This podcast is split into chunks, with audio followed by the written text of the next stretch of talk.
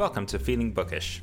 In this episode, Rob and Roman talk Thomas Mann and introduce their next reading challenge. Enjoy.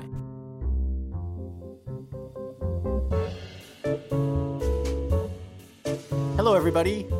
Good to have you with us. This is Rob Fay, and I'm joined by Roman Sivkin. And that was Heston Hoffman, our sound engineer, with the fine introduction. So we appreciate that.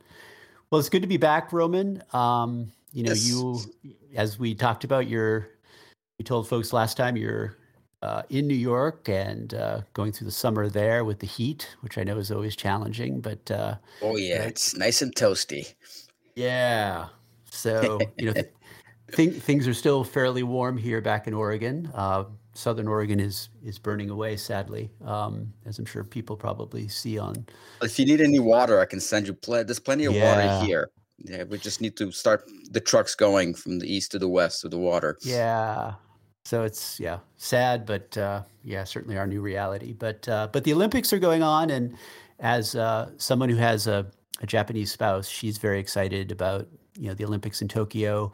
She was not happy about you know the decision to hold the Olympics, but now once they're underway, you know we're we're, we're all in with the athletes, and so we're having fun with that. But uh, but happy, yeah, man. I'm I'm excited to uh, you know I I've been I've had some vacation time, so I've had some time to do some reading, um, and excited to you know talk about a couple of things. Um, you know, I did get it's a funny, chance Robert, to finish. Way, Go ahead. Yeah, I just wanted to tell you, just your your voice uh, after that vacation and the, the the sort of the downtime you had, your voice sounds yeah. relaxed. You sound relaxed. You sound like you're in a good space. That's great.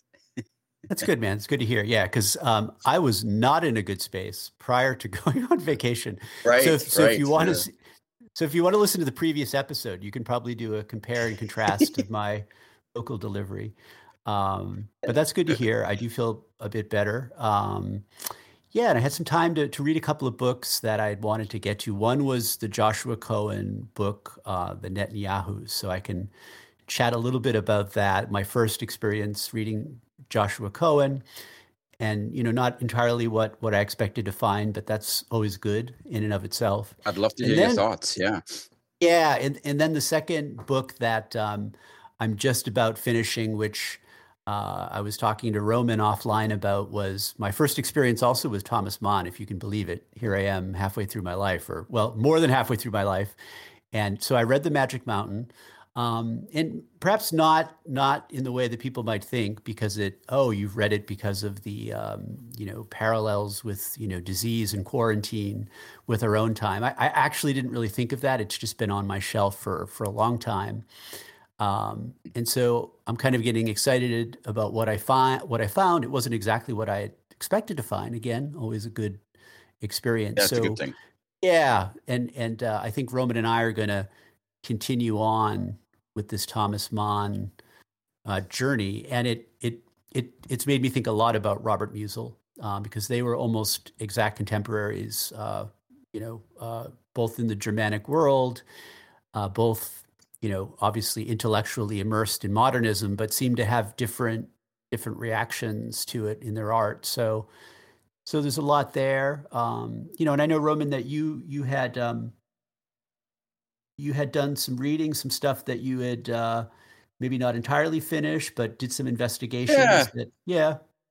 Yeah, I've been kind of you know roaming around, um, yep. expanding my my roaming entropy, my Roman entropy, Roman mm. roaming entropy, um, and really helped you know as far as uh, uh, just being in a different environment. That just always sparks my neurons. It's lovely to be. I'm I'm in the on the Upper West Side in Manhattan, uh, actually, I'm at the I'm at the lower Upper West Side. I'm right at the beginning. Tough life, Roman. Yeah, 69th in Columbus, wonderful area. I'm within a five minute walk to Lincoln Center, two minute walk to Central Park. Uh, I am just so excited. So nice to be back. I mean, forget nice. Nice is a weak, wobbly word it's great to be back here uh, after a year of being away from the city and also just living right in Manhattan. Yeah, before I was living in Astoria, now I'm right in Manhattan, and you can feel a little bit of the COVID effect. You know, there's there's definitely some empty storefronts. Um, not as bad as downtown, from what I gather, but it's uh, you can still see the effects. But people are out and about. You know, um, not all are wearing masks indoors, unfortunately, but uh, that seems to be uh, at least my my uh, my take on it. And um, it's just so nice to be back. It's so great to be back in the city. Yeah. I, I, can walk to Shakespeare and Company. It's it's just around the block. Um, the Strand, uh, Upper West Side here, they have a store is uh, open, and it's just uh, I'm in heaven. Nice, you know. But uh, so I've been trying to sort of read uh, here and there, but with the move and just being back in Manhattan, uh, I haven't really accomplished much as far as reading goes. But I do want to talk about uh, some of the science fiction I've been reading, which is kind yeah. of relevant to the climate emergency that we're experiencing. Um, and also some really interesting new satirical writer that I found, a satire master, a modern one. Uh, so I wanted to talk to you a, lo- a, little bit about that as well. So, uh, but I, I really, I can't believe we agreed to do uh, to read um, Thomas Mann's Joseph and his brothers. I mean, I know we're yeah, going to so do maybe, maybe talk about that a little bit. Yeah. So, so yeah. So Rob give, and I give we, the announcement we, here.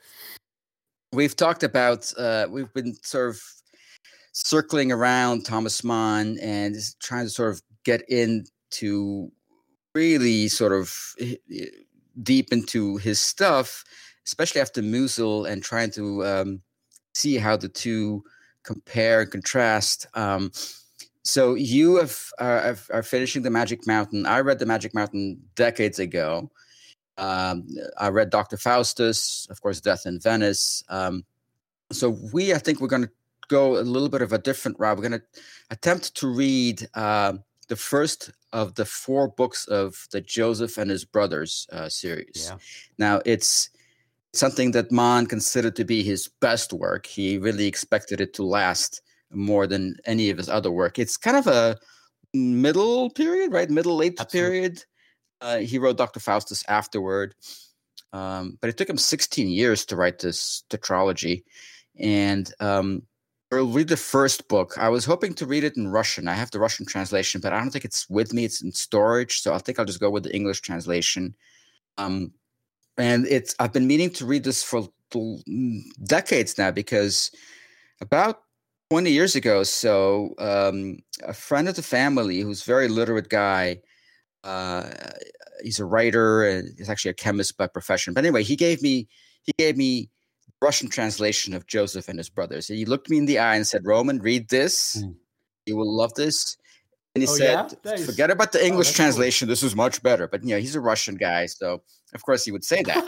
but I think he's probably right. right. Um, yeah. I, maybe that's beyond the scope of what we're trying to do here. I think what we're trying, what I try to do is just to get a handle on this, uh, uh, this masterpiece, uh, Joseph and his brothers. And uh, I'm not particularly 100% excited about it, Rob, to tell you the truth, because Thomas Mann's prose never really attracted me. Maybe because I, I can't read German, so I have to read translations. But he's yeah, Joseph and his brothers uh, is also biblical, so I'm not a huge fan of the Bible. not not in any kind of I don't know weird sense, but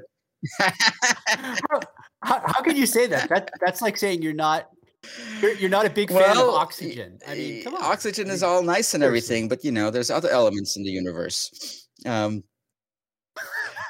I, don't know. You know, it's one of those. I mean, I really enjoyed the Magic Mountain because I think I was in my 20s, and I think it's yeah, a, it's, yeah. it's, great for somebody in his 20s or her 20s. Um, but, uh, and I, I love Death in Venice. I thought that was a, I thought that was a, a powerful work um, that really opened up a lot of mm. thought patterns in my head, you know. Um, uh, and I love the writing of that because it's so contained and it's such right. a um, perfect little work. It's his longest stuff. He just tends to meander and gets, and again, something maybe something about Mann himself that doesn't attract me particularly. Because as much as I loved Magic Mountain, it wasn't a book that I was like clamoring to reread or anything like that. So like if you said Musil or Mann, I would go right for Musil right away. Right away. That's not not even question in my mind. But having been recommended this book very highly by somebody who I respect highly, uh, I would like to give Joseph and his brothers a try. So let's read the first book and see Yep, which and is see, yeah, the Tales let's of do Jacob. that. Yep, Um, So let's do that. and I think we'll go from there. I mean, there's a lot to unpack there. It's it's an historical novel, obviously, Yeah. 14th century BC. I mean, there's some weird Egyptian stuff. It's a late Bronze Age mindset. So I don't know. I don't know what to expect. I'm kind of excited. I'm a little bit worried, Rob. I'm a little bit worried that the prose is going to make my eyes go close, you And- know, and- sleepy, get sleepy. So I'm hoping that's not going to happen. Right. Oh, I, I, yeah, I, I do know that um, there are, you know, new generations of translations. Um, I know Vintage International. It's headed up by um, the translations are um, Yeah. James E. Woods. So, so I know that um, you know there's there's been a, a wave of updated translations. I, you know, I think for the reasons that you just stated, a certain uncertainty, feeling a little out of your comfort zone. Um, I, and, and you know, I think it's probably a great experience to go and do that. I think, um, you know, like anything in life, we often fall back on our favorite restaurant, our favorite dish, you know, the the uh, activity, the coffee shop we feel the most comfortable at. And so I think, I think this is probably a our- good yeah, thing just to. yeah. Uh, Horizon a little bit. Yeah. and and yeah and and and let's you know and, and to be transparent you and i like to be somewhat unconventional in in our choices and this would be it You know the interesting thing about you mentioned the translator James E. Woods. Um, Yep. I I haven't been able to make these meetings on Saturdays. There's a there are online you know, Zoom uh, reading group of uh, Arno Schmidt's Bottom's Dream, which Oh, was yeah. translated by by James E. Woods. Yep. And so it's a wonderful group, uh, very scholarly. I, I probably feel completely out of my depth uh, joining in, in the conversations, but I, I do want to sort of try to make it on one of these Saturday mornings. Um, uh, but they're going to have James E. Woods uh, join, uh, I think, in the next week or two. Uh, Really? He'll be Okay. joining that Zoom conversation. So I'm going to try to maybe, uh, we're obviously going to be talking about uh, Arno Schmidt, but uh, you know, maybe I'll uh, I'll ask him something about this if I have the chance. Um, fantastic because he's a wonderful translator. I mean, just uh, just Bottom's Dream translating it is some sort of uh, superhuman undertaking. Um, wonderful so we'll see. We'll see. I'm, I'm excited. cool. I'm excited because it's something new. I mean, my, my first introduction to Mann was at the age of 16 when I read Dr. Faustus way too early. Um, Yep. Didn't understand most of it. Uh, but it was a memorable reading experience. And that tells me something. Yeah, I think we, we stressed that on Is- our is podcast, is right? That it's, if it's a memorable reading experience, that must have been something interesting there, something good. yeah is the dr Faustus novel I, I i know it's it's um you know a fictionalized look at a composer's life is this is this wagner or is it Oh no, Not- no, no, no, no, no, no, no, okay. no, no, no. It's not Wagner. Uh, I don't remember if he based it on like a real.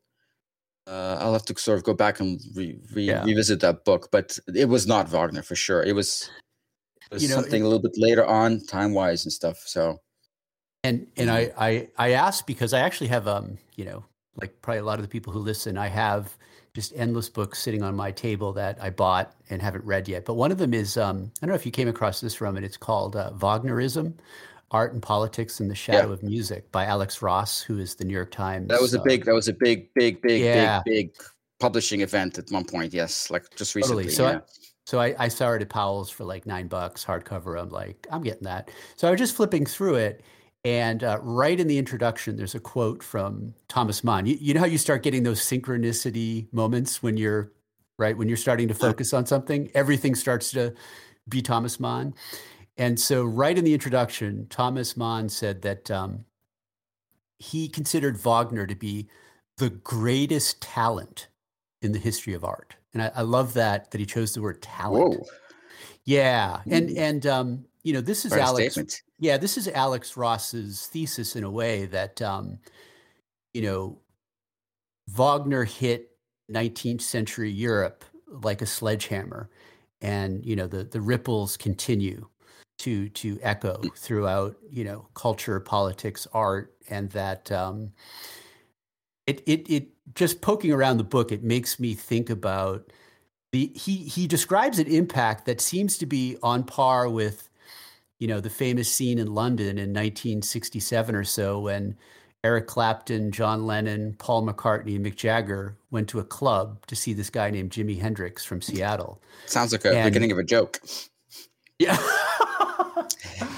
and um, I, I, have you heard this? Like they, they were told there's some cat from you know uh, the America who plays the guitar in this weird way, and I, I guess they were all just you know flabbergasted.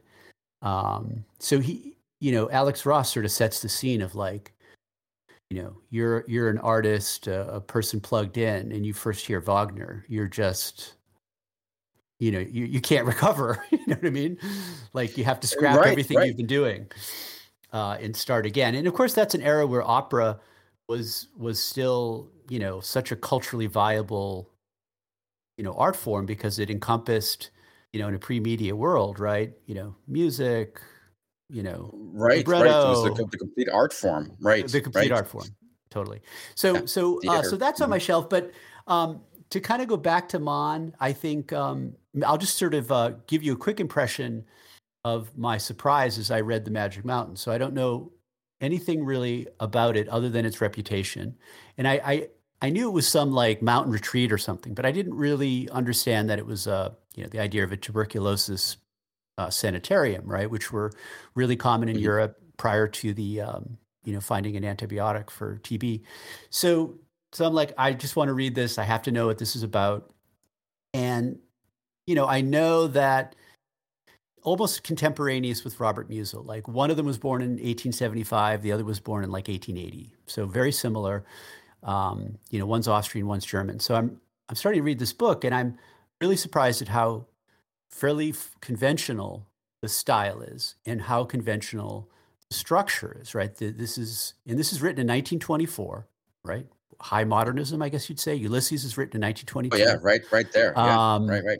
Uh, T.S. Eliot publishes in 1922 also the um, help me out here, Roman, the the key poem, um, "The Wasteland." Jesus, the I was like the Four Seasons. No, it's not the Four Seasons. What am I talking the about? the Wasteland. Yeah. so so I'm expecting you know uh, you know some some maybe some challenging uh, you know f- formal stuff.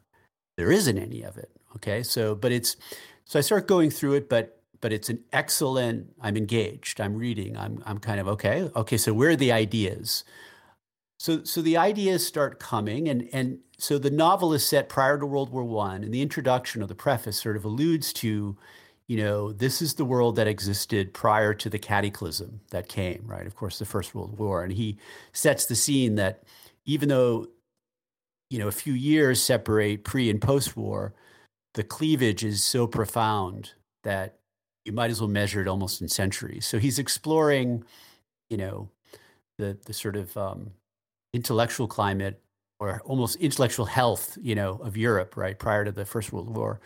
But but the part that makes me start to think about Musil is that he starts to introduce characters who who represent through their ideas, you know, some of the intellectual strains prior to World War One. Principally, this idea of progressive optimism, right? That we would just continue to get you know right. perfect ourselves, right? And of course, World War One. The reason it was so devastating was it was such a fu uh, in the sense that like to progress, right? It was like right. Here's your progress.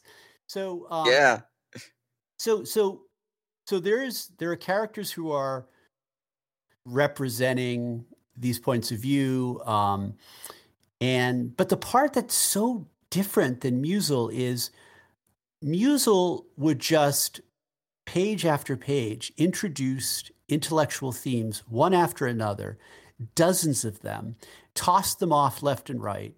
Um, you you wanted to just stop and say, "Can we explore this?" You just dropped off this idea that I don't think I've ever heard. And he just moves on because he has such a, you know, a, a vault of of intellectual treasures, and he just tosses them off. And so Thomas Mann is much more narrow and much more um, uh, careful, right? He he keeps the focus on the intellectual ideas smaller, and the thing that I find most engaging about what I'm finding there is and this probably applies to why we love books in general is there's a peculiar point of view that I'm able to get access to a way of looking at the world, of observing physical objects. His his um, observation of the way people interact is is really just absolutely uh, spectacular, and it isn't in the psychological way of Proust, but more the social mannerisms, right? Because this is a sanitarium. They're this community high in the mountains, and they have you know five meals a day together, and they they play you know bridge together. So he's really fascinated with you know social roles and the way people interact, um, and he his descriptions of, of of nature are really really impressive. I didn't quite expect that from him. So so I feel really intrigued by wanting to spend time with this point of view basically. And and so that's what's really you know keeping me really engaged. I, I just want to turn the next page and continue to see the world in this way. And so um, that's wonderful. That's that's great. But I, I but it is not a challenging book in any way, other than that it's fairly lengthy, and um, it's it you know plods along in a way that a novel not written in 2021 can can often right but it has a de- definite beginning middle and end unlike with Musil where you have this open-ended the, the unending novel the never-ending novel and which i think is part of his aesthetic of course uh, program so to speak um, so it's they're just two very different beasts but like you pointed that out uh, they are writing pretty much at the same time they're contemporaneous it, it's uh, so writing odd. the same language, right? And, and, I I haven't done a lot of investigation, but I understood that you know Musil hated Mann and was jealous of his um, his popularity, Success, right? Yes, because yeah. Mann yeah, yeah, published Buddenbrooks when he was 25, and it was a you know he was recognized immediately as you know a unique talent and all this sort of stuff. But you know, so did Musil. That, remember, Musil also had that early success Yes. Uh, but then, but right. then went downhill. Uh, Thomas, as far as popularity, anyway. But then Thomas Mann went the other way. He he had an early success, and just kept on going up and up and up and up. Yes. So very and, very different trajectories. And and another little tidbit that I picked out, which I think is useful to think about, is so I'm also reading in um, uh, companion with with the Magic Mountain is the best biography that I could get a hold of is by Donald Prater and it's called Thomas Mann: A Life, and it was written in 1995. And I I don't see like in the last 25 years any like at least in the English language world, you know, like you know the the definitive you know up to date biography, mm. blah blah blah. So I'm not sure what that means. I'm not plugged into academia or current, so I don't know if he's out of fashion. I have a or... feeling that I have a feeling there were like a zillion biographies of this guy already uh, in English as yeah. well and maybe that's yeah. just it's. I mean, he's been it's, studied up the wazoo, you know. He, right. Um, he, unlike he Musil, Musil journals. Yeah, Musil's different because he's he's less known. Um, so he, he you know there's not quite as much uh, demand for the Musil stuff, but Mann is just. Um, I mean, you also got to remember he he he came to the United States. He lived in L.A he had a, a, you know famous siblings who were also writers. It's a whole family yes. of writers. Um, Heinrich. Yes. it's kind of a he knew he knew he hobnobbed with you know famous contemporaries like you know Schoenberg and and other refugees from the German speaking world. Um, so yes. he was much more you know out and about and of course he was here in in the united states um, mm-hmm. so just i think just just from that, he had such a, a it's like a booster rocket of of PR, you know, um, mm-hmm. as opposed to Musil, who pretty much died in poverty and obscurity. Um, right. And he, of course, he never made it over here. Um, so, but again, very different, very different approaches, but also.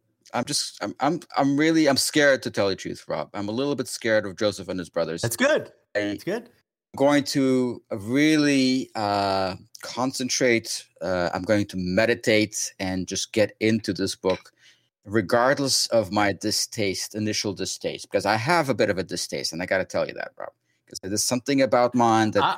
just like Musil, I just don't like him, and I'm not sure. I, I mean, not sure why. So You know, I, I'm excited because I think, you know, often that can be, you know, you you can really surprise yourself and, and fall in love with something. I, I want to I want to be I want to be changed. I want to be ch- my I want I my mind to be changed. Not as far as not as far as just you know the superficial. Oh, I like this, or it's fun to read. That's superficial.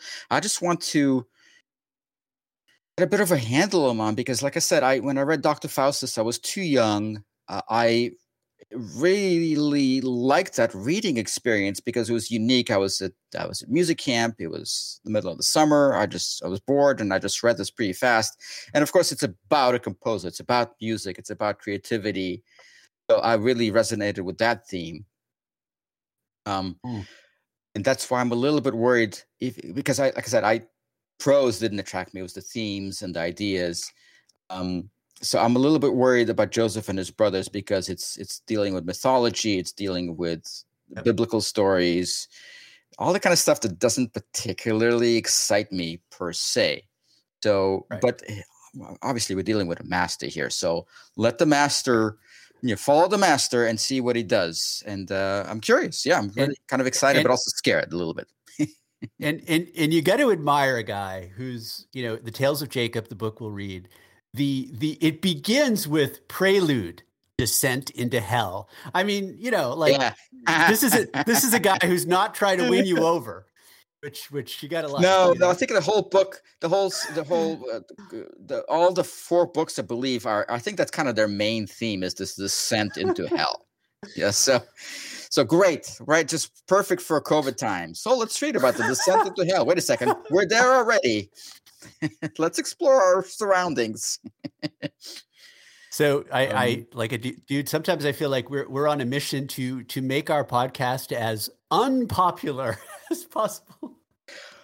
let me let me bring it back to something a little bit more popular because I actually dipped into something that uh, I think was a kind of a bestseller type of deal recently. Um, it's a it's a uh, not to suddenly switch themes like that, but uh, uh, it's a science fiction novel by Kim Stanley Robinson, uh, a pretty mm-hmm. solid American science fiction writer uh, who's probably at the forefront of you know of the old guard anyway of the American science fiction writer. He's getting he's getting up there in age, and um, it's it's all about climate change and climate emergency. It's the near future. There's a crazy heat wave in India. Oh, I'm sorry. The book is called The Ministry for the Future. The Ministry for the Future.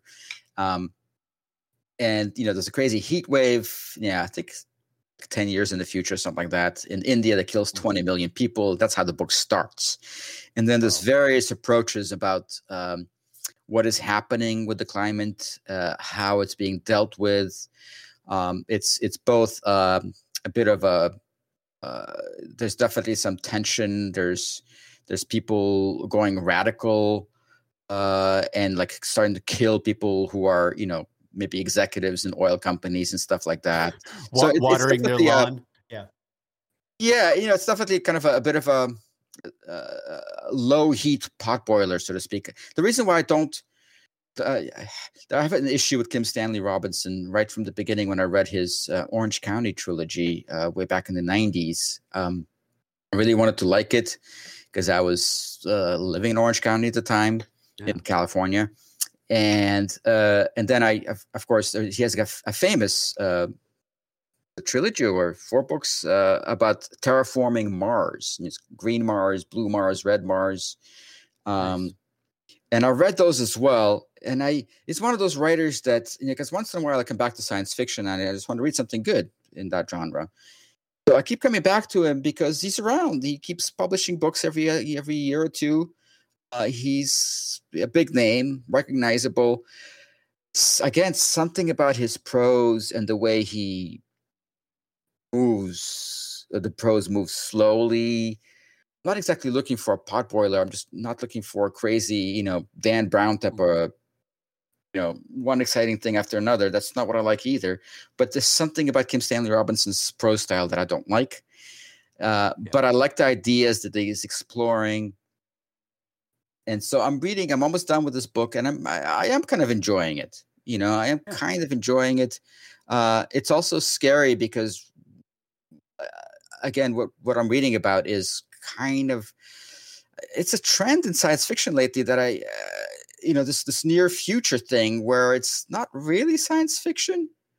And as you know, the, the regular sort of the literary fiction people have kind of co-opted science fiction because we live in a science fiction kind of world where even the now the present is you know sometimes up to 90% uh, feels like it's fiction even though it's reality uh, it just feels very weird and fictional I forget there's a, a wonderful word. I wish I'd written it down.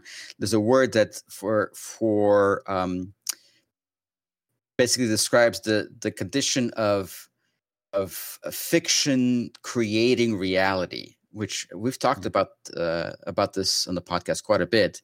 Uh, you know, you know me. I'm I'm all pissed off at Philip K. Dick for creating our world, and I was always saying that kind of with tongue in, tongue in cheek type of deal. Obviously, he didn't. He was just writing and had this crazy imagination. But apparently, there's a word for that, and, and a lot of people are feeling that as well. That I'm not the only one that feels like some of these writers have recently or whatever they've they've predicted this world but i'm thinking they've also created it by verbalizing it mm-hmm. by giving it some sort of a linguistic context and then and then not the readers particularly, but some some some sort of a weird disembodied zeitgeist picked it up, you know, on the wavelengths and said, "Oh, this is what you imagined. Here you are. Here's the reality of it."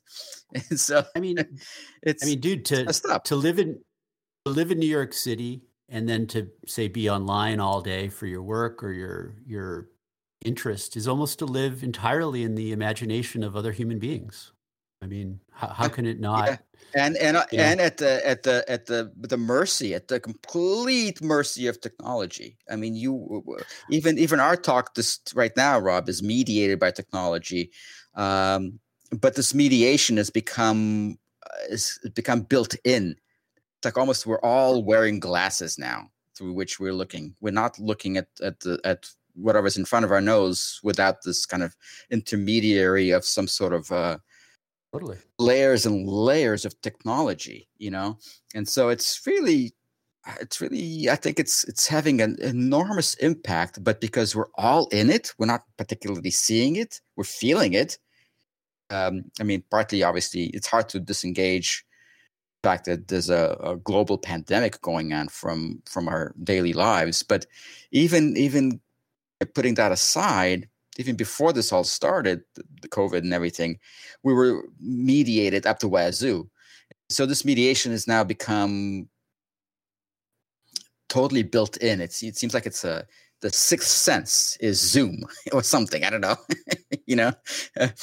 um, so I'm a little bit I'm a little bit worried about uh, the state of science fiction. I don't want them to. I don't want science fiction writers to be trying to deal with the future, to be trying to say, here's the potential future and here's how i'm looking at it. Um, i really and this is something that i think i share with people like cory doctorow who is a wonderful relatively young science fiction writer um, who also writes kind of these near future techno thrillers. Um, he puts a lot of thought into it and a lot of his work with the electronic frontier foundation which kind of defends um, the, the, the, the consumer sort of side of the electronic divide. Um, mm. So he's very interesting and very relevant, but I, I he also pushes for brighter futures to, for for writers to imagine brighter futures and to imagine something different. And I I, I hate that crap. Looking for that kind of fiction. I'm sorry. Yeah. You mean like imagine something different in some like like like touchy feely no, political I, I want, way? No, no, no, no, no, no, no, no. That's no, not no. what I mean. Okay. No, like like the anti-Dick, the anti-PKD, the anti-Philip K. Dick. Oh, meaning, okay. Um, what I mean by that is because he, Philip K. Dick, was writing, you know, in the 50s, 60s, and 70s, and as as our our modern shitstorm was gathering, pretty much, and he he, you know, he he got on the wavelength and he wrote about it, and it was horrific. I mean, horrific stuff he of course had some some sort of message of hope because he was i guess uh, a, a, a agnostic you know gno a gnostic he was he had this gnostic gnosticism uh, kind of a, a, filter where he he kind of fig- he kind of guessed correctly that what we're being presented is kind of evil or or bad, where we're being just the, the sort of the on the face of things. If you just don't dig deeper, um, that's kind of a sham. You know, it's the so the, the evil one kind of you know playing playing mind tricks with you. So you have to sort of look beyond that, or or um, in a different way. And so he did have some. I mean, his uh, his writings towards the end, you know, some of his uh, later novels, even as as crazy as they are, there's there's a message of some sort of a hope over there. But anyway, but yeah. uh, the current sort of mood in science fiction is very dystopia oriented, and I can't blame them because science fiction writers are just like you and me. They're people who are living in, in today's world, and today's world is giving us horrible messages about the near future. Um, so, what I am looking for is visionaries uh, who are saying, "Okay, our world is messed up. Things are really, really not not well. Um, but here's a different way of imagining it, and not necessarily in a syrupy, sweet, positive way. But I, yeah. I you know, vive la différence. I want to see something different. So, and what I'm not well, seeing well, different from these science fiction writers is is just right. writing the near future, which is we can all guess it. You know. So you're you're you're you're getting me worked up in a really excited way. So, dude, I I've thought a lot about this, but not in not in the particular area of science fiction. But I, I think the answer is, or one of the my propositions is, is that I think we are in a a a area or a time of decadence, and I don't mean that in some kind of like moral Christian sense, but in a sense of um, a a declining re- reductionist period where I just don't think there we have the intellectual and the cultural capacity to to propose and, and to pursue innovation on a grand scale. There was there's actually a book that came out um, somewhat recently, and it it tried to document this idea that if you look at you know the turn of the previous the last century, the 18th and 19th century, there was just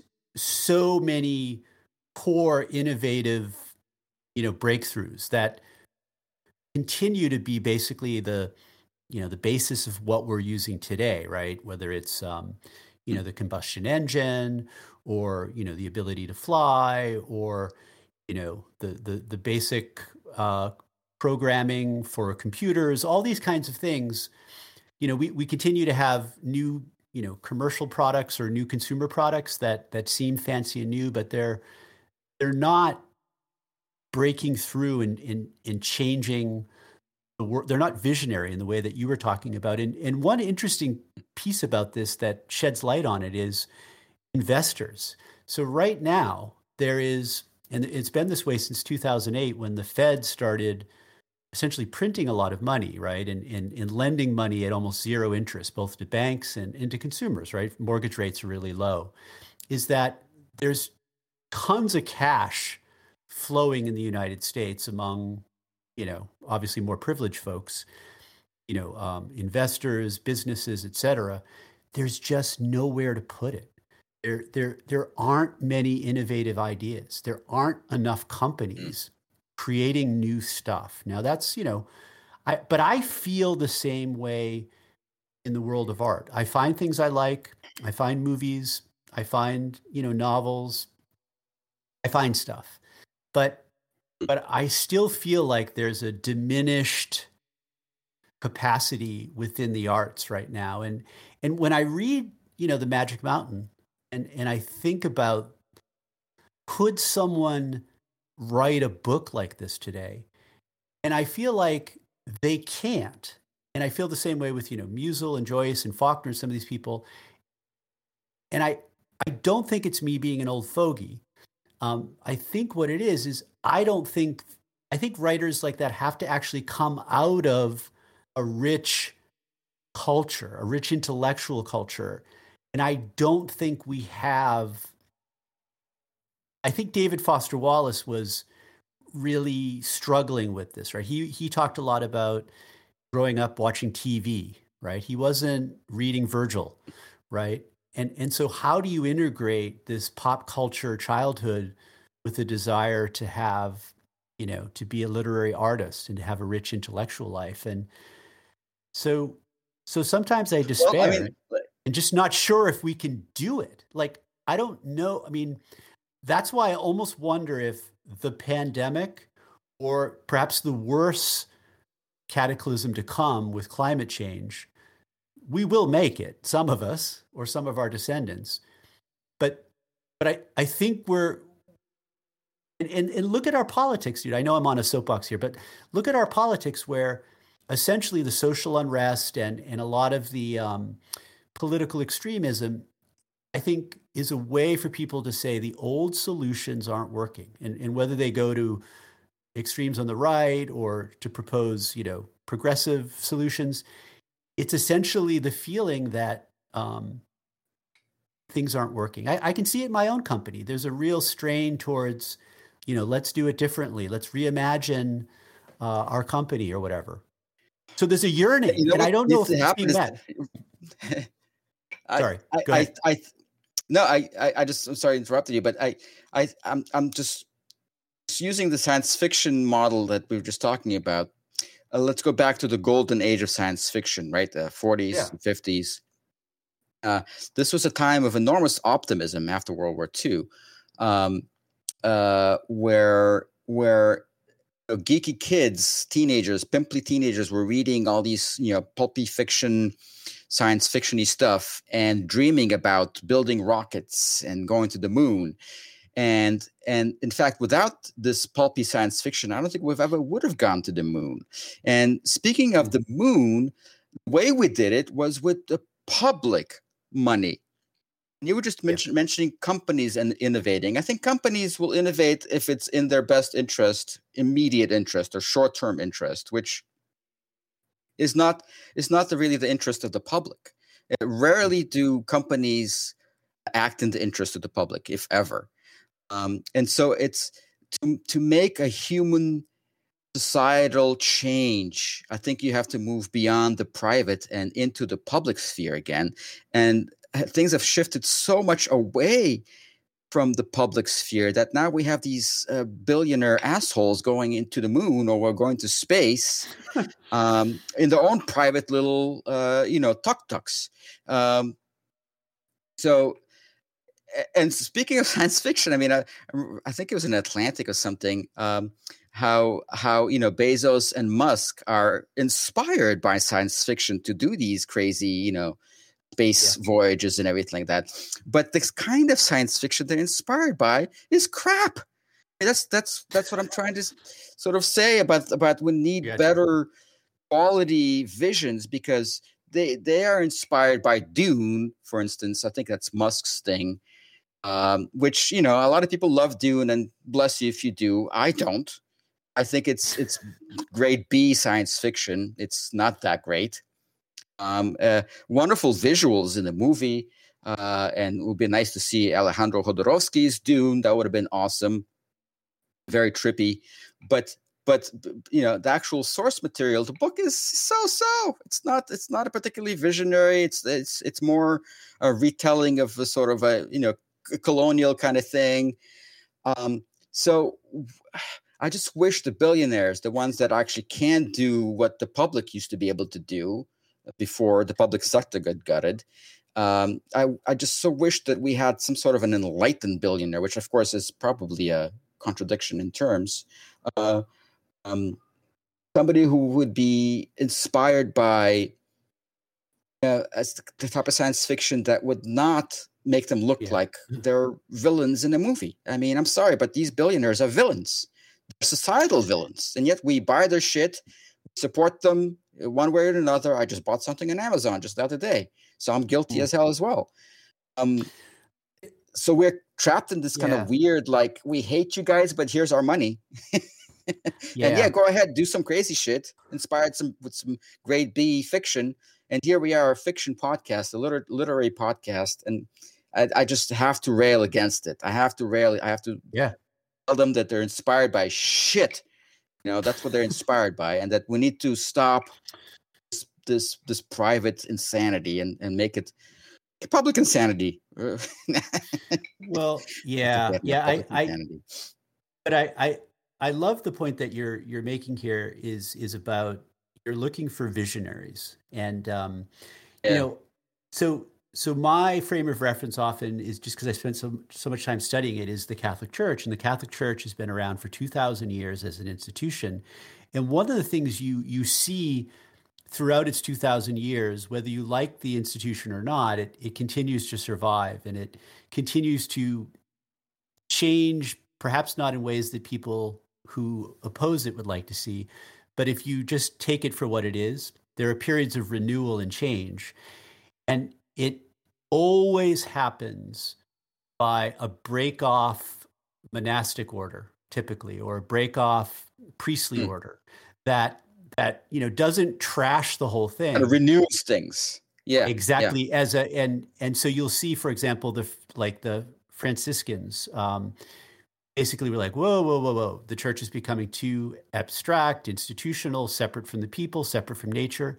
So you've got um you know francis of assisi going back to you know being a wandering beggar kind of thing right? And so so so this sort of renews and reminds like hey christ was some guy who was you know doing xyz so you see this throughout the history. Then there are you know uh, somewhat reactionary movements the jesuits for example but my point is that i think renewal whether it's in science fiction or whether it's in you know the technology sphere or literary fiction or in you know the arts i think it's always going to be small groups of you know underdogs people underneath who start to you know you know rise through the cracks so to speak you know I, I was just watching you know mm. skateboarding is now an olympic event and it just it's so right. amazing to me that that an event that that was just kids using the urban environment to to to express themselves you know railings and curbs they, so so now they they recreate you know uh, a fake urban setting, you know, so that these kids can compete as athletes. And I just thought, what fabulous human creativity that was, and and how it it it just it burst through the cracks. So I maybe that's my optimism, or or I don't know. Well, that's great, man. But but see see with the with the church example that that that's still even to this day that's a that's a certain framework a certain context that's there and you can yep. It's it's a it's a large enough i mean no pun intended it's a catholic context it's yeah. it's yep. it's it's very very large meaning that you can move around with it sort of like a stupid analogy, but like a breech birth. You can move the kid around, so it's not a breech birth. You know, you, you have that space to move things around to really, really put things on their head with that you know, that, analogy of the breach. Uh, um, mm-hmm. But what is the modern context? The modern it's ever since you know speaking of Thomas Mann and, and Dr. Faustus, you know he he based I think he based part of Dr. Faustus on Nietzsche's life, and we're talking about Wagner, and there's the there's the connection yeah. with Wagner because Nietzsche, of yeah. course, was also, uh, you know, heavily, to say the least, influenced by Wagner.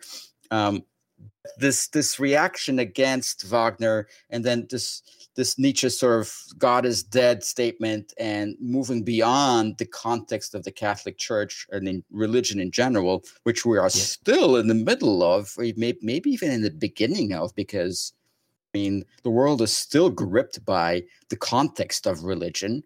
Um, yes. Uh, but but so so outside of that context, uh, that's that's where we have to start looking and what is that context? We have to actually define it at first. And that's why that's why i think um, in a sense you know to use a very vague term called capitalism it's just so vague but this this system of capitalism uh, has kind of pushed out god pushed out religion and said you know we are this is it. This is the market is the king. Um, but obviously, it's not because it's creating a horrible environmental issue that is not sustainable. So, what is this next large enough context where we can turn around and yeah. look around and maybe change direction? So, uh, having you know lacking that fo- uh, that that context of of religion, which can be benign, can be very uh, force to the good. As you know, I mean, even with the Catholic Church, there's a lot of socially good things that resulted for you know from the church uh, being there, um, but not having that anymore. Um, I think my candidate for this all-encompassing context is the public domain. It's it's us. It's mm. everybody. It's the globe. Um, and that's why I'm so against um, the whole privatization thing. The whole let's let's let let me make as much money as I can so that uh, you know I can I can be powerful in my context um, because that just obviously is not working. Though of course people will disagree with that. That's that's I don't care if they do, but you know it's just uh, I think it's that it's that we we we we went to the moon because people got together and got excited about it, not because of some you know rich asshole who just happens to have the money and there's a race because some other rich asshole is trying to get there first. Um, so some sort of a rebirth of the public common. Um, you know, I think I think people will call me a socialist or whatever. That's again, it's just not neither here nor there because I am I'm very vague about these ideas. I don't really know what they mean or or or, or what I'm talking about really. But but I I know that I'm I'm sort of sniffing in the right direction. Um, and I really am concerned about about my kids and their kids.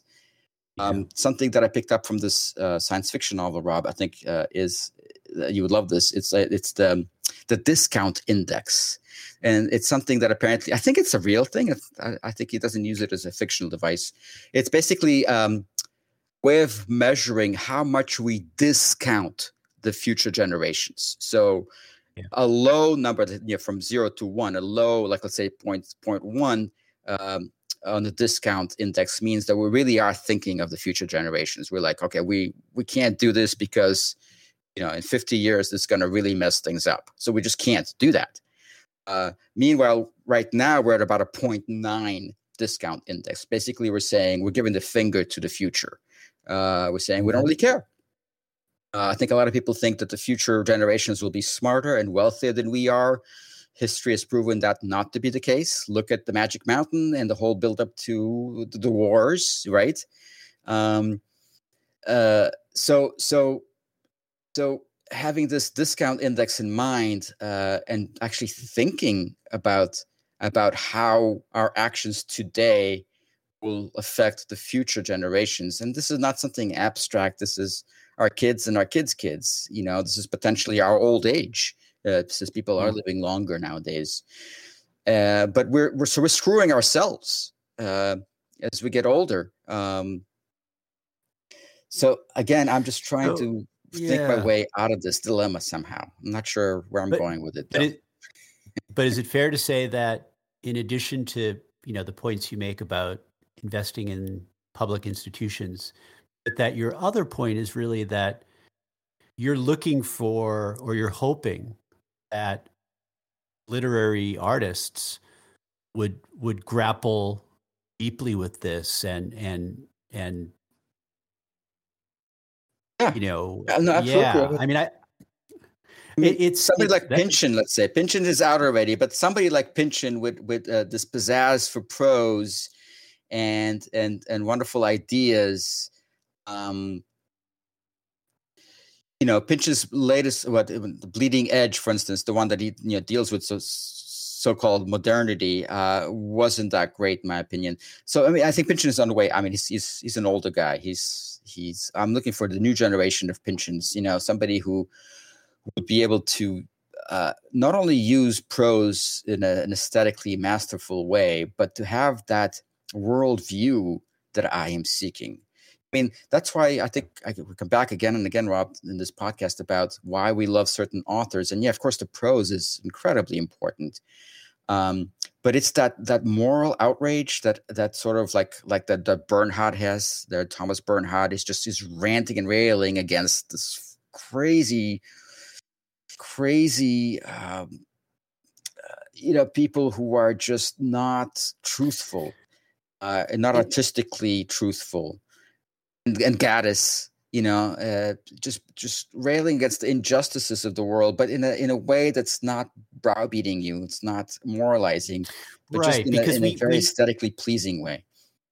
Right, because we have so much browbeating and and and and anger in our public sphere, right, with our political rhetoric, right? Right. So we, we get that all the time. So I I don't want you know a you know a literary screed you know I, like you said it, it help help me you know help me digest and work through what it means to be alive now. And, and that's a theme that you and i mm-hmm. often get down to brass tacks. It's like this is about life and living. You and i were talking earlier you know offline and you know figuring out yourself. I mean ultimately this is what the game is all about you know? You're you're given this life and and uh, there are struggles and you know how do you incorporate life's experiences and and, and just try to be a whole person an integrated person. And, and so I, I don't think the culture is whole in any way. And, and and and so i think a lot of the arts are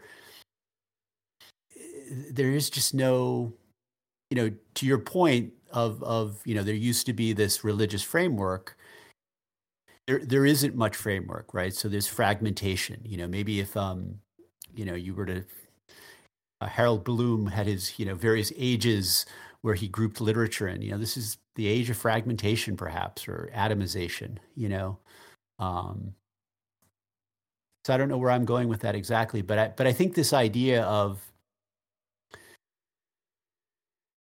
we we we look for books. I mean, you and I look for books that are um, great minds, visionary people uh, incorporating the challenge of being alive, you know, at this at this point in time. Um, and at the end of the day, I mean, we we may be yearning for a, an art form that, you know, the the literary novel that is, you know, ha- has already become like 19th century opera, you know, a real um, artifact, interesting artifact with with caretakers and archivists and you know devoted hobbyists.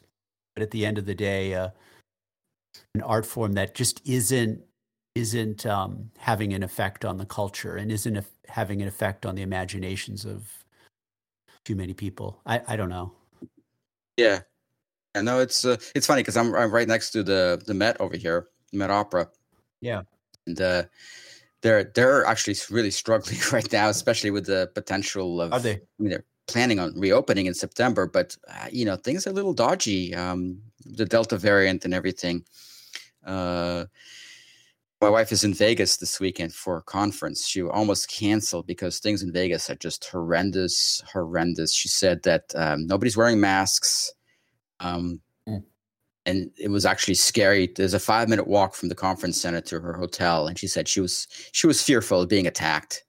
Uh, they're just uh, gangs are roaming the streets of Vegas, and what these gang like gang like activities going on there, and um, so. Uh, but as far as the, I mean, I don't know if the, I mean, uh, yeah, I don't know if the opera will be be around much longer if if they have to cancel this yeah. whole season. That's just going to be a, a real yeah. issue you know, again, to make the comparison with you know the literary novel. I mean, if you think about so Philip Glass, right? He he, um, in addition to his uh, other musical forms, he writes operas, and you know, uh, what was it? Nixon on the Beach in the early '70s was Nixon in those, China. Excuse me, yeah, Nixon in China. For for those who are, oh, I'm thinking also of Einstein on the Beach. So a couple of these. Einstein on the Beach, right? Nixon right, was opera- went to China. Einstein went to the beach. See, who's the smart one? exactly. um, and and so you know, for those who are connoisseurs of opera, those who work in the industry, um, those that small community of people, these were innovative, uh, incredible additions to to the um, to the canon. Um, they proved that opera was still vital. You know, this was a reimagining of opera, et cetera, et cetera, et cetera. But nobody in the actual culture would knows these operas, could give two shits. And and so right.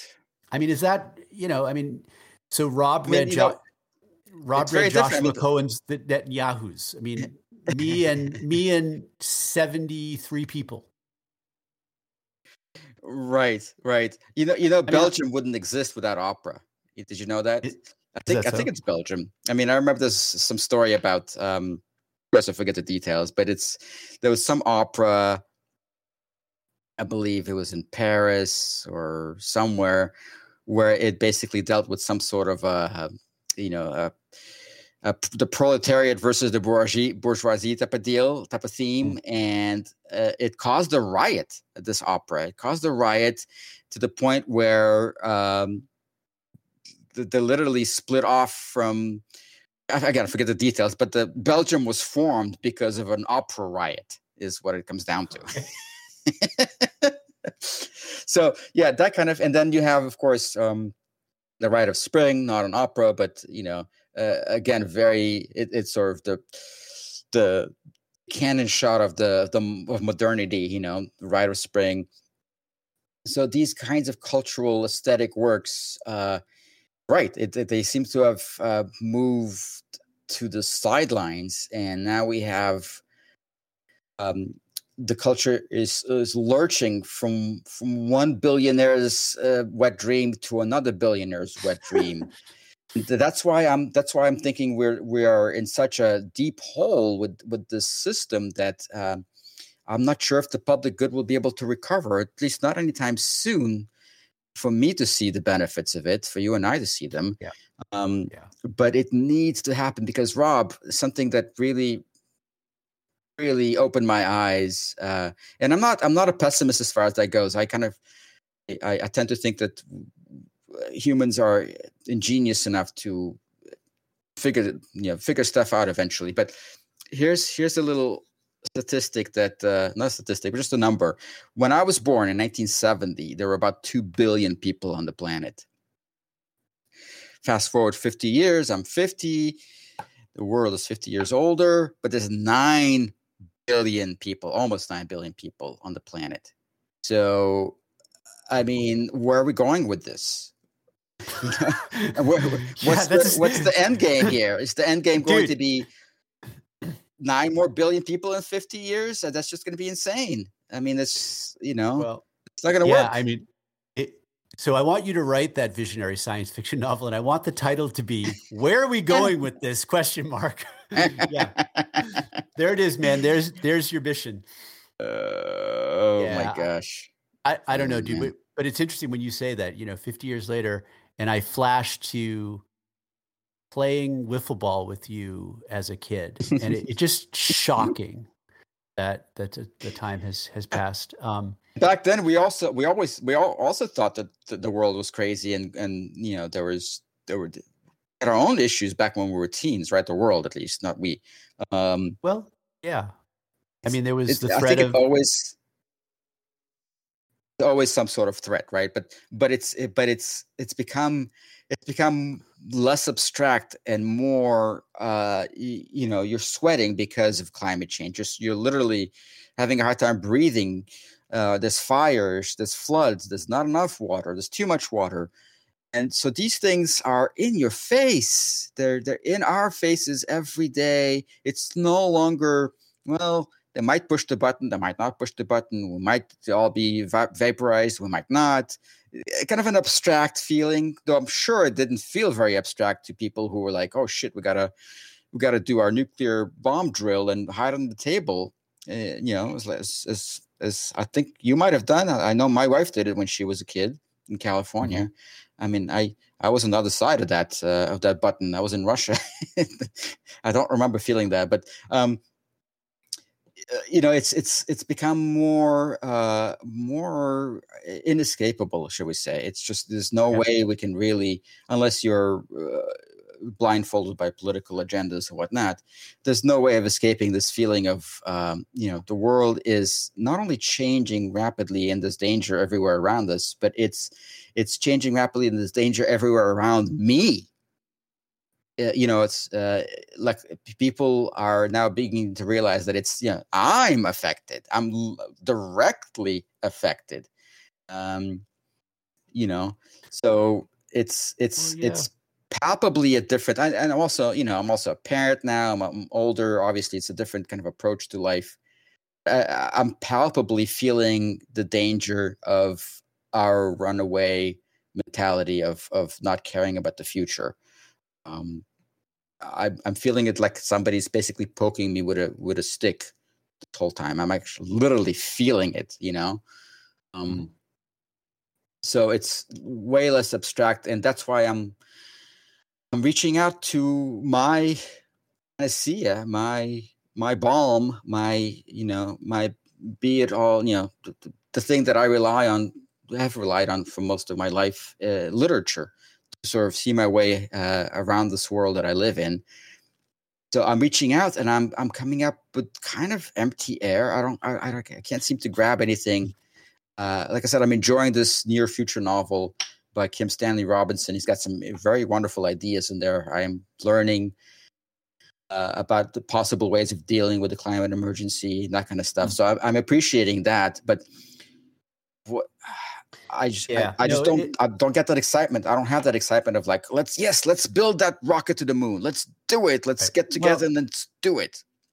Right. You know? Yeah. No. It, again, the, the the the horizons are quite limited, and even you know like uh, in, in a, an important way. I mean, what's happening in our society, in our corporations, our schools, et cetera, is people saying, hey, stop blocking people's path to having a full life and stop, um, you know, destroying people's lives because of their background or their skin color. And all of this is very, very important, right? And it's happening. Um, we're seeing it uh, in the organizations and in the places we go.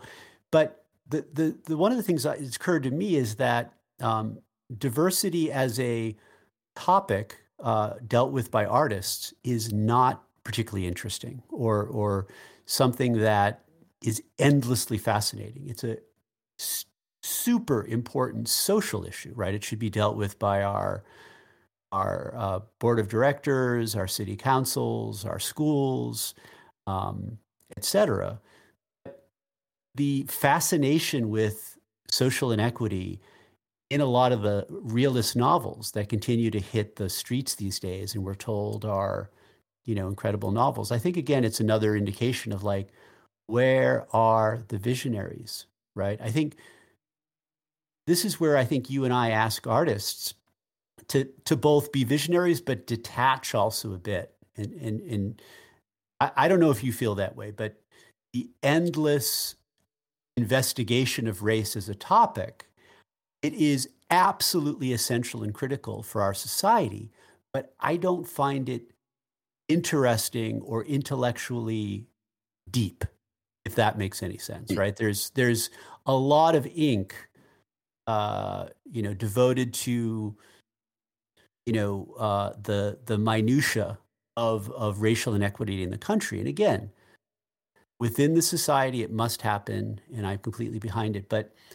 art art transcend and humanity i think does transcend social roles ethnicity religious background right? I mean isn't this the whole idea of thinking of humanity as one? I mean isn't this what you know hmm. at, at the opening ceremonies of the olympics they had imagine playing you know by john lennon right? This this piano little ditty he banged out in 1970 i mean it's i think that that song rises above um, this fascination with tribe, with um, class, right, with all those sorts of things. So I hope people understand what I'm saying because I even feel like weary of, of even voicing such an opinion. Um, but I hope people understand that just because something is a critical social policy, it doesn't mean that it makes for great art as a topic, right? And so I think, you know, a lot of like there was Jonathan Franzen. He had like his um, I don't know. He had his novel. I think it was called Freedom, which talk which was like a uh, you know a Julian Assange type character, and yeah, I, that's yeah. you know that kind of like that's I don't know stuff of Dan just, Brown kind of fiction. You know, it's it's like it's it's just yeah. You know, and no, I and I and I know there are lots there are lots of novels that are exposing stories of uh, you know minority groups in the country that that have not been exposed and i think they're interesting in a way but i think you and i are where you know where is the the the the visionary art, right? That that that takes us because the thing that folks don't realize is the obsessions of today of 2021 they most likely won't be the obsessions 12 years from now. Right? So right. so that that's hard for people to, to to think about you know? So i'm not interested so much in like you know what is trending you know that kind of thing but like we are human beings on this on this journey and it's i find it i find it challenging to be a human being to to to understand myself all the time and and what you know what this life is about but i i but it's damn interesting sure so far, is, man. so far, thumbs up for life, but but it's not easy. Maybe that's no, no. We got we got we got to be life affirming for sure. Because look, however bleak things might look, or however bleakly we might perceive things, um, yeah. reality is just reality. It's not. Uh, there's no, you know. If you remove the sort of the human perspective from it, it's just what's what's happening. It's not bad, not good. Yeah. You know, there's nuclear reactions in the sun we we don't curse the sun. Well, actually, I've been cursing the sun lately because it's too damn hot. Uh, but you know, it's just uh, there's uh, there's all kinds of natural processes that go on, and whether we're affected by them negatively as as as far as maybe being wiped out wiped out as a race or or really affected negatively or our civilization might take a step or two or 17 back um but ultimately it's it's just what is and what is has no no uh, no uh, ethical value, no moral value to it. It's not good or bad. It's just what is. Yeah. Um, however, now we are part of the picture. We can't really step outside of ourselves, and so I, I'm I'm looking to those recesses of the is that a word uh, uh, of the human psyche that um, maybe use a, a, Jungian term, the collective unconscious, where yeah. we can start pulling some of that visionary let's you know this this here here's the treasure of of continuing flourishing of the civilization or or perhaps maybe you know a, a very a very all-encompassing kind of look of saying well well maybe you know maybe things will be bad for a while and will be culled so to speak. You know the great culling as they're calling it from the covid. Yeah. and then you know the darwinian sort of thing of like you know we'll we'll lose the idiots who are not vaccinated or refuse to get vaccinated. We'll we'll will they'll die.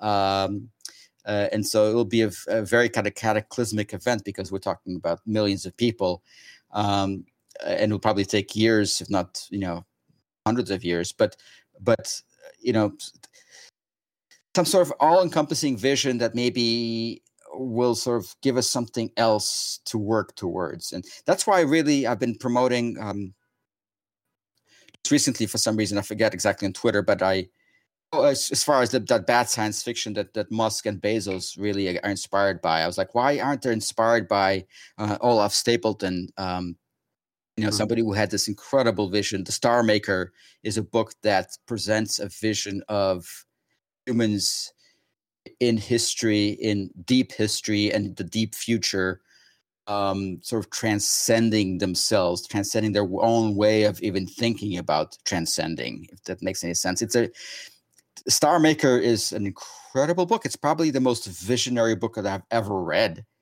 uh, and i've read a lot of science fiction a lot of crazy kind of stuff um, it just it presents a vision of different. Uh, Rob, you should uh, you should definitely read it because it's it's very um, non science fictiony for a science fiction book. You know what I mean? There's no alien yeah. particularly. There's no. It's just a grand vision. It's like this guy yeah. Goes on the hill in England and he kind of dozes off and he has these visions. Or I forget exactly what the mechanism is. Maybe he's actually not just a vision, but it's actually uh, something that happens to him. But anyway, it's it's um goes beyond even our, our common understanding of what God is. So, so, so I'm looking for something contemporary, somebody who can do that now. And what I'm thinking, uh, Rob, is that you know how people like, well, we're not ready for a COVID novel, and I agree. I, I think I think it's too early. I think the people who should be writing the COVID novels are the ones who are four and five years old now. Y- ones exactly. who are because, whose nervous system is is being literally imprinted right. with this kind of uh, reality that we're living in. And so once they into their late teens and 20s and begin a creative life let's see what they come up with i'm really curious hopefully i live that long you know that because it's something we had a fundamental shift just in the past year that we really can't get our minds or uh, we can't really wrap our minds around it because it's just just happened. And it's fundamental because i think it's it's it's it's um first time that it became um a worldwide event.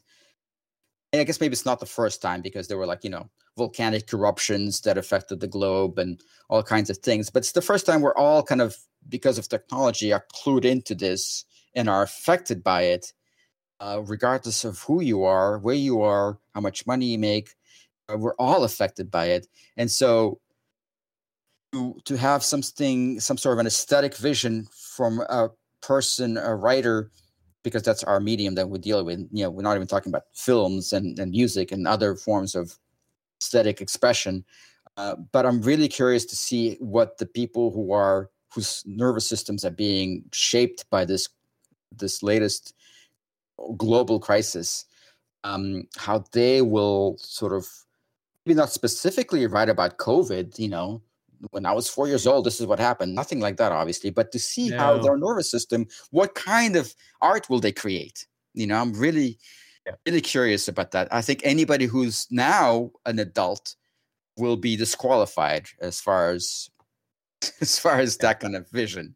You know? Well, it's it's like you, you can imagine a history book being written, you know, 300 years from now, and in our our little blip you know, is just a, a, subheader down on page 234. And the subheader says, mm. you know, the rise of global consciousness, right? It says, you know, you know, during the dark ages of the COVID-19 global pandemic, the human race, um, as you said, was, you know, both technologically connected, but also connected by disease. And, you know, in the ensuing wars, riots, and depressions that followed the COVID-19, you know, the, the remaining uh, uh, nations, most of them in sub-Saharan Africa, you know, be, began a new, you know, globally conscious, uh, you know, sophisticated civilization. I mean, I, I don't know, but I, I, I, I have oh that. God, why, I why, have, Rob? Why are we, why are we living in dystopian times? Why can't we live in utopian times? There were those times, right? I mean, I guess maybe there weren't really those times. Maybe I don't know. Yeah, there were utopian communities. Um, there were utopian so, moments. I mean, look at the transcendentalists in New England um you know there's there's there's were... there's periods where you can sort of point to where where things were like people thinking eh, things are looking up and we're positive about the future um and we're working towards something positive um and it just seems like because our current moment seems to turn everything sour maybe it's I, I i don't think it's just me i i don't think it's just me yet because i i look mm. i look for that good stuff, you know. And I see it here and there, but but but for the most part, it seems like there's a there's some sort of a germ in everything that makes it uh, sour, that sours yeah. it and turns it dystopian. Um, well, it's, it's again like because that... we we're lacking the total context of religion, like you were saying, the Catholic religion or the public good of the of the mid twentieth century. Lacking or, that context know, now. Right. Or communism. I mean, this is why communism was so appealing. It was an entire right. Uh, intellectual and social system and political system that you could just sort of put on, right? And so this this is what's so appealing about. But again, so the cynics the ap- will say, "Look what happened to communism. You know, look what happened to that." So don't well, even dare yeah. to be utopian. Don't even dare because it's just going to turn into something bad right away. And so that's the totally. that's the mentality that I, I'm trying to get over or trying to see past, and totally. I can't all I see is bad. I, what I'm trying to do, I'm, I'm, relying on on people like the Norwegian philosopher Arne Næss, who uh, yep. was the, one of the co-founders of Deep Ecology. I think we talked about this uh, like six months ago, yep. something. Uh, as far as you know, I, I think he's right. I think in the short term, we're talking the next 50 years to 100 years. Uh, that's short term. uh, it's uh, I'm, I'm pessimistic. I, st- I see capitalism sinking us further and further into um, some sort of um, uh, some sort of psychological debtor's prison, um, where we cannot see uh, uh, uh, any kind of positive arc. Uh, but the long term, beyond the century, if we do survive the upheavals, uh, uh, he was positive, and I, I I want to be positive too, and I want to read books that will show me uh, yeah. visions of that. And I think that's maybe what I, I, mean by that. And, and I think our, I think our our listeners, uh, small but mighty, I, I think they they would they probably raise their fist uh, in solidarity. I think that's what they're looking for too. I think that's what all yeah you know really dedicated readers, people who I hope so. You know, um, but I, I guess time, um, you know, good good fiction also good, good fiction. You have to remember relies on bad shit happening. I mean, that's that's the interesting stuff, right? so so yeah, you know, um, uh, it, so maybe there's something about. I mean, maybe there's something about the nature of storytelling where we tend to you know if it bleeds it leads uh uh when we tend to focus on the horrible because it's just more interesting you know i mean i don't want to watch uh, uh you know nascar but I'll watch it if there's a 20 car car pile up collision. I'll yeah, fuck me, sign sign sign me up. I'm, I'm gonna watch that. I hate NASCAR, but let me watch the cars go up in flames, people running around with no heads. Let me watch that. Yes, I want to watch that. You know, um, it's a George Carlin routine actually. Um, so, but but it's true. It's true. I mean, we uh, look look at like Aldous Huxley. You know, he he wrote what Island, which is kind of this utopia.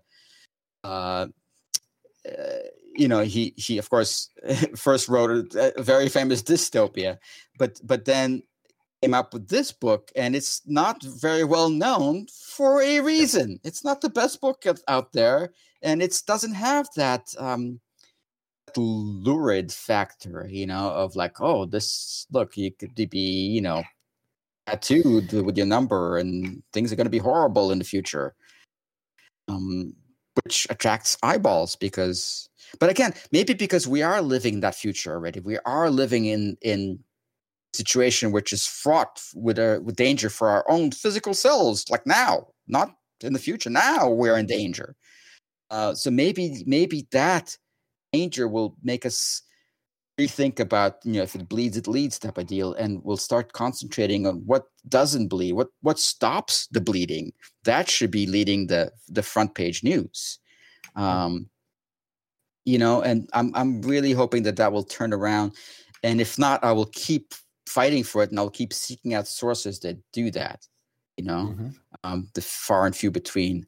Um uh, but i did want to talk to you about something uh an interesting connection, Rob. Just getting back to books, uh, you know, I attended a, a virtual birthday party for Raymond Smullyan, who's been gone, unfortunately, for a few years now. But you know, about yeah. twenty people or so showed up on Zoom, former students, uh, and uh, it was run by Jacob Smullyan, who is, um, I believe, Ray Ray's nephew. I'm not even sure how they're related, but you know, so we talked a little bit. He was talking about republishing some of Raymond Smullyan's books. And for those who don't know, Raymond Smulyan was a mathematician, logician, uh, uh, musician, incredibly fascinating character who wrote logic puzzles and was very, very uh, a sage-like personality. Uh, I visited him a, a, bunch of times. We sort of became friends, and you know, towards the end of his life, he was in his late nineties um, mid to late 90s. And anyway, so so Jacob Smullyan, it turns out, is the publisher of uh, Sagging Meniscus Press,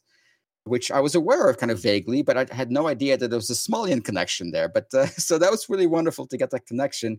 And he turned me on to a Scottish writer, M.J. Nicholls, who he's published. Um, and I started reading. Uh, uh, uh, one of his books, and I'm just loving it. I mean, first of all, it's it's it's great satire. Some of the best satire I've read since maybe Pynchon or something. You know, um, uh, and here I can. I, he's got this one book uh, called The House of Writers, and you would love this, Rob, because it's all about writers. Uh, it's kind of an, a relative near future dystopia, you know, but it's not really science fiction. It's just very good satire. I mean, I guess it is science fiction, but not really. Where where you know Scotland becomes um, basically a huge call center. answer all these you know calls from the billions of people in the world and they just have stupid questions and pretty much all of scotland is just one giant call center and, and everybody works in the call center except for a few people who are still like consider themselves writers so they they go to this house of writers and it just it's funny as hell uh, i recommend this if you want to just be laughing until you're nice. crying uh, let me just good. read you one chapter where you know again the writers in this near future are completely marginalized they are uh they're the the dregs of society um which is interestingly the opposite of another book um in a similar vein uh sam Riviere's um dead souls again near future where writers are like stars the writers are like bomb you know um but but MJ Nicholls has the writers being kind of really marginalized. And here here's a chapter called "Books No Longer in Print." And let me just read you a few minutes of this. This is just titles of books. Just it's not even like no narrative here, but just it's funny. Here are some of these books that are no longer in print. Don't you forget about me? The unauthorized Simple Minds biography. um, uh, don't look back. A brief history of sodomy the everlasting story of Norah Jones. Um, Muzak versus silence, a debate. Uh, 14 perspectives on Dan Brown's Inferno, a study guide. Frenchmen eat custard, and other randomly, uh, utterly random questions about our coastal cousins.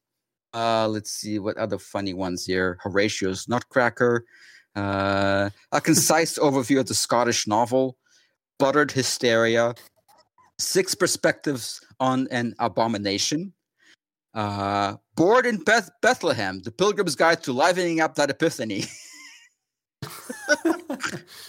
um, so there's just there's a but hey, Nick Nick Hornby's top 40 singles, Nick Horn- Hornby's top 40 albums, the ultimate guide to traffic signs in Peru. Uh, it's just you know it's kind of like a Monty Python-ish uh, uh, here, Nick Nick Hornby's top forty Nick Hornby novels. and uh, I love the fact that he actually mentions real writers in this. Um, he just relentlessly makes fun of some of these writers, relentlessly. Um, uh, so I really recommend him if you just want to be just laughing. Uh, again, it's not uh, not the most uplifting reading because you get kind of like after they're laughing you're like oh shit you know it's just it's kind of depressing but it's it's very creative uh, uh, and i'm so i'm i'm, I'm loving just discovering somebody new like that who i'm you know laughing uh, reading so it's always kind of a treat um nice. but interestingly how how how the the two books that I was kind of attracted, like really three or four books that I was attracted to recently, all have to do with writers and writers in the near future. And one of them is kind of a positive vision. One of them is a actually both of them are kind of a negative vision because I don't know if you have you heard about Sam Riviere's uh, Dead Souls, Rob. It's been kind of no, just just from you a little bit prior to. Uh, yeah, it's been well reviewed, um, well reviewed, and I think it's worth the read because it's um it's about plagiarism in in the literary world.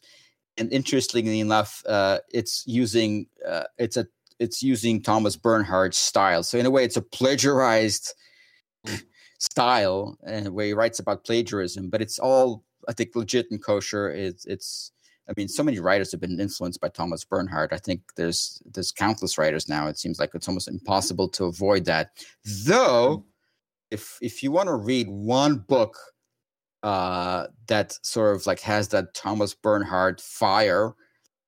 Um, it's I would recommend the first one that kind of did that, which was uh, Geoff Dyer.